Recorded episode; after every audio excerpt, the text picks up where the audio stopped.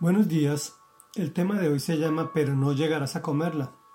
Es la tercera parte de 3 del capítulo 7 del segundo libro de Reyes. Samaria está sitiada, no hay alimento.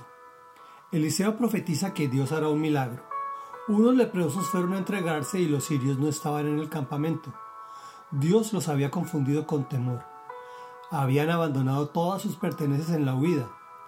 Ante nadie, ante sus propios temores. Y continuamos aquí el relato. De inmediato, los hombres tomaron 2 carros con caballos y el rey los mandó al campamento del ejército sirio, con instrucciones de que investigaran. Llegaron hasta el Jordán y vieron que todo el camino estaba lleno de ropa y de objetos que los sirios habían arrojado al huir precipitadamente. De modo que regresaron los mensajeros e informaron al rey. Y el pueblo salió a saquear el campamento sirio, y tal como la palabra del Señor lo había dado a conocer, se pudo comprar una media flor de harina con una sola moneda de plata, y hasta una doble medida de cebada por el mismo precio.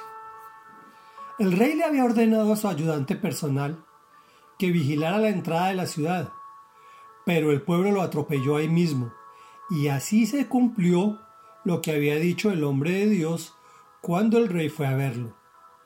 De hecho, cuando el hombre de Dios le dijo al rey, «Mañana a estas horas a la entrada de Samaria podrá comprarse una doble medida de cebada con una sola moneda de plata y una medida de flor de harina por el mismo precio», ese oficial había replicado, «No me digas».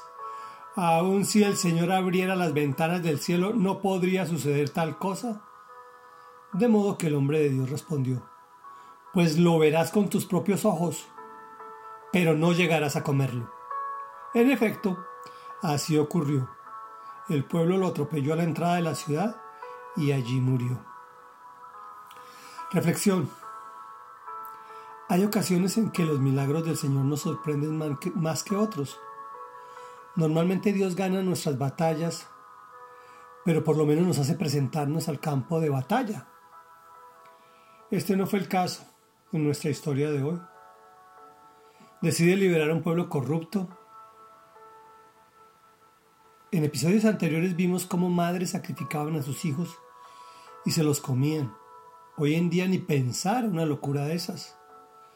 Solo que las estadísticas dicen que en promedio en los últimos 10 años la cantidad de abortos anuales es de 73 millones, de 121 millones de embarazos no deseados. Es decir, que en ese solo lapso de 10 años fueron 730 millones de madres y padres que mataron sus hijos para que no fueran un lastre en su vida. ¿Puedes imaginar cómo se conduele Dios con esta situación? Sin embargo, Dios los perdona. Y nos perdona. Nos vuelve a proveer.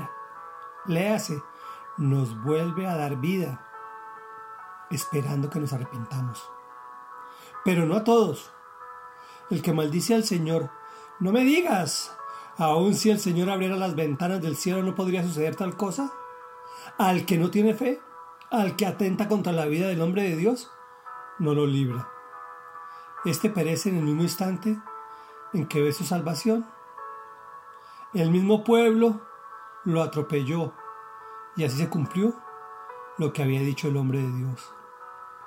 Es tan fácil creer y tan difícil sostener, por lo menos racionalmente, la inexistencia de un ser superior, de un diseñador inteligente, de Dios.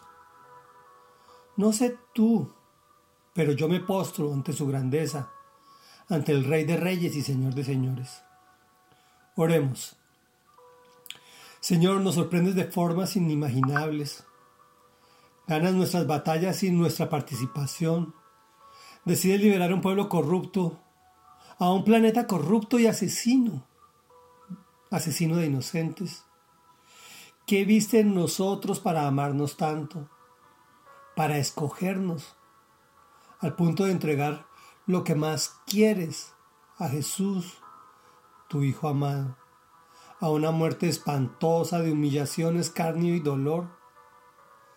A duras penas podemos imaginar cómo te lastimaste, mi Dios, y cómo te pagamos. Cuando dijiste: dejad que los niños vengan a mí, enviarte los muertos es nuestra respuesta. Perdónanos, Dios Todopoderoso. Perdónanos, Creador del cielo y de la tierra. Perdónanos, Santo, Santo, Santo, el que era, el que es y el que habrá de venir. Perdónanos, Señor. Ven pronto, Señor Jesús. Te lo pedimos en tu propio nombre.